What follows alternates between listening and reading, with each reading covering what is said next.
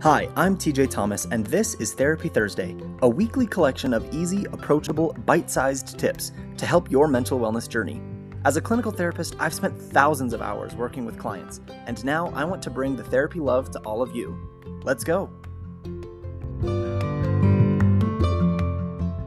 Hey everyone, and welcome back to Therapy Thursday. Today we're going to be talking about fighting fair in conflicts, specifically in relationships. Now, humans seem to be in conflict all the time, whether it's on a small scale with relationships and fighting, or on large scales with war. But one thing that humans have learned over our thousands of years of existence is that there should be some base acceptable ground rules upon fighting fair. Even in war, we have things like the Geneva Convention that tell us what is okay and what isn't. So even when countries are warring with each other, there's usually some worldwide, mutually agreed upon ground rules that help the fighting to be a little bit less terrible than it otherwise would be. The same thing can be true with our relationships and interpersonal conflicts. If we can go into a conflict or into an argument or a fight with these base ground rules of what's acceptable and what's not, it actually goes a really long way to making the fight not last as long and actually have a productive outcome. And there are four of them specifically that I want to address today. The first one is using primarily I statements. It's really easy when we start getting into fights to start mind reading or assuming the other person's thoughts or intentions or feelings or beliefs. But the plain, basic, simple truth is that we can never know what the other person is thinking or feeling. By focusing on I statements, we keep the problem focused on our feelings,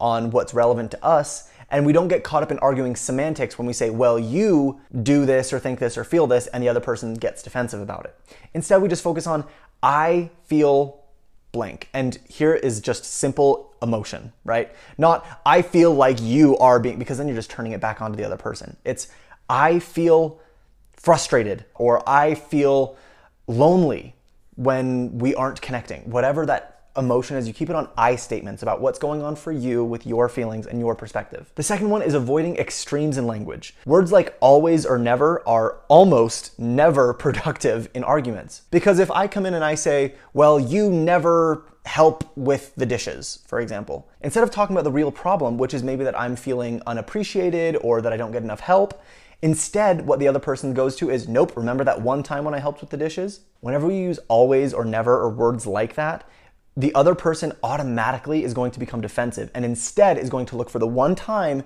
when that statement wasn't true as proof against what you're saying. And you miss the point of what's trying to be talked about in the first place. The actual point of the argument flies completely out of the window. The third tip is talking about one issue at a time. You need to be specific in what you're fighting about or arguing about. It can't just be this big, huge, nebulous cloud of all of the raging things that have been happening, which can be tempting to do if you have been keeping a lot of stuff inside, which is why it's important to bring stuff up as it happens. But keep it to one issue. Talk about the one specific thing you want to talk about. Don't also bring up three months ago when this happened or that happened or your mother in law or whatever else. Keep it to the one thing that you want to focus on. Otherwise, if it starts piling on with a bunch of past things and unrelated issues, it becomes a fight about the character of each other, about who they are as a person, about their full entire scope of their entire humanity and their flaws, rather than about this one specific thing that we need to work on and we need to talk about, that maybe we need some boundaries for or some communication about. So keep it to the one thing. The fourth tip is to use timeouts to your benefit. Now, a timeout is a really, really important communication skill that unfortunately gets misused, so we need to be clear about what this means. A timeout is something that both you and the person you're in this argument with are both allowed to take if either of you is feeling too heated, too emotionally charged, uh, to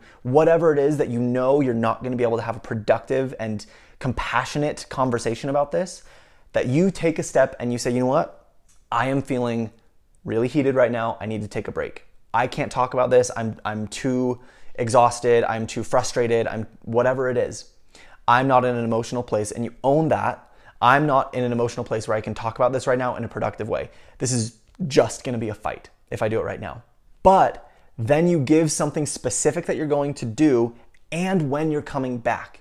You don't just get to use this as an excuse to stonewall and say, I'm too angry to talk about this right now, and then you never talk about it again. You have to say, I'm feeling really heated right now. I am going to go on a walk, uh, listen to some music, do the dishes, I work out, I don't know, whatever.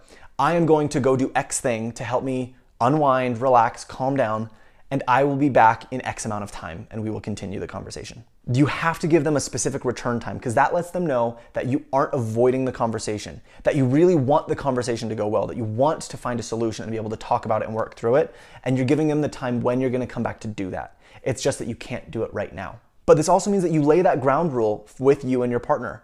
And if they decide they want to take a break, they need a timeout, you have to let them do that, even if you want to figure it out now.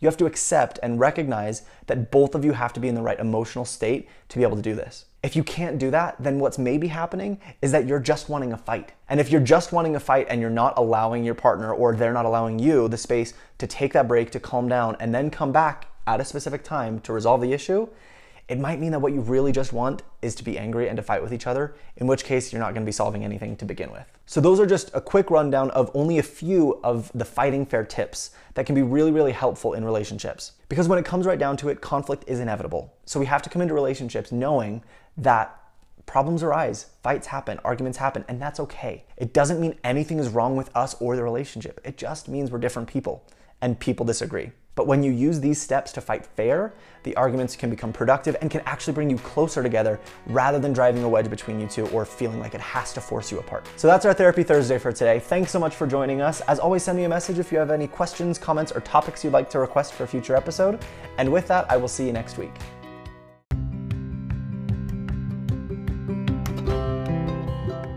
Thanks so much again for listening. If you enjoyed this or other episodes of Therapy Thursday, please consider rating and leaving a review wherever you're listening to your podcast. It really, really helps us to be able to get this in front of more people. Of course, remember that this is a podcast, not therapy, and it should not replace any treatment by a licensed mental health care professional.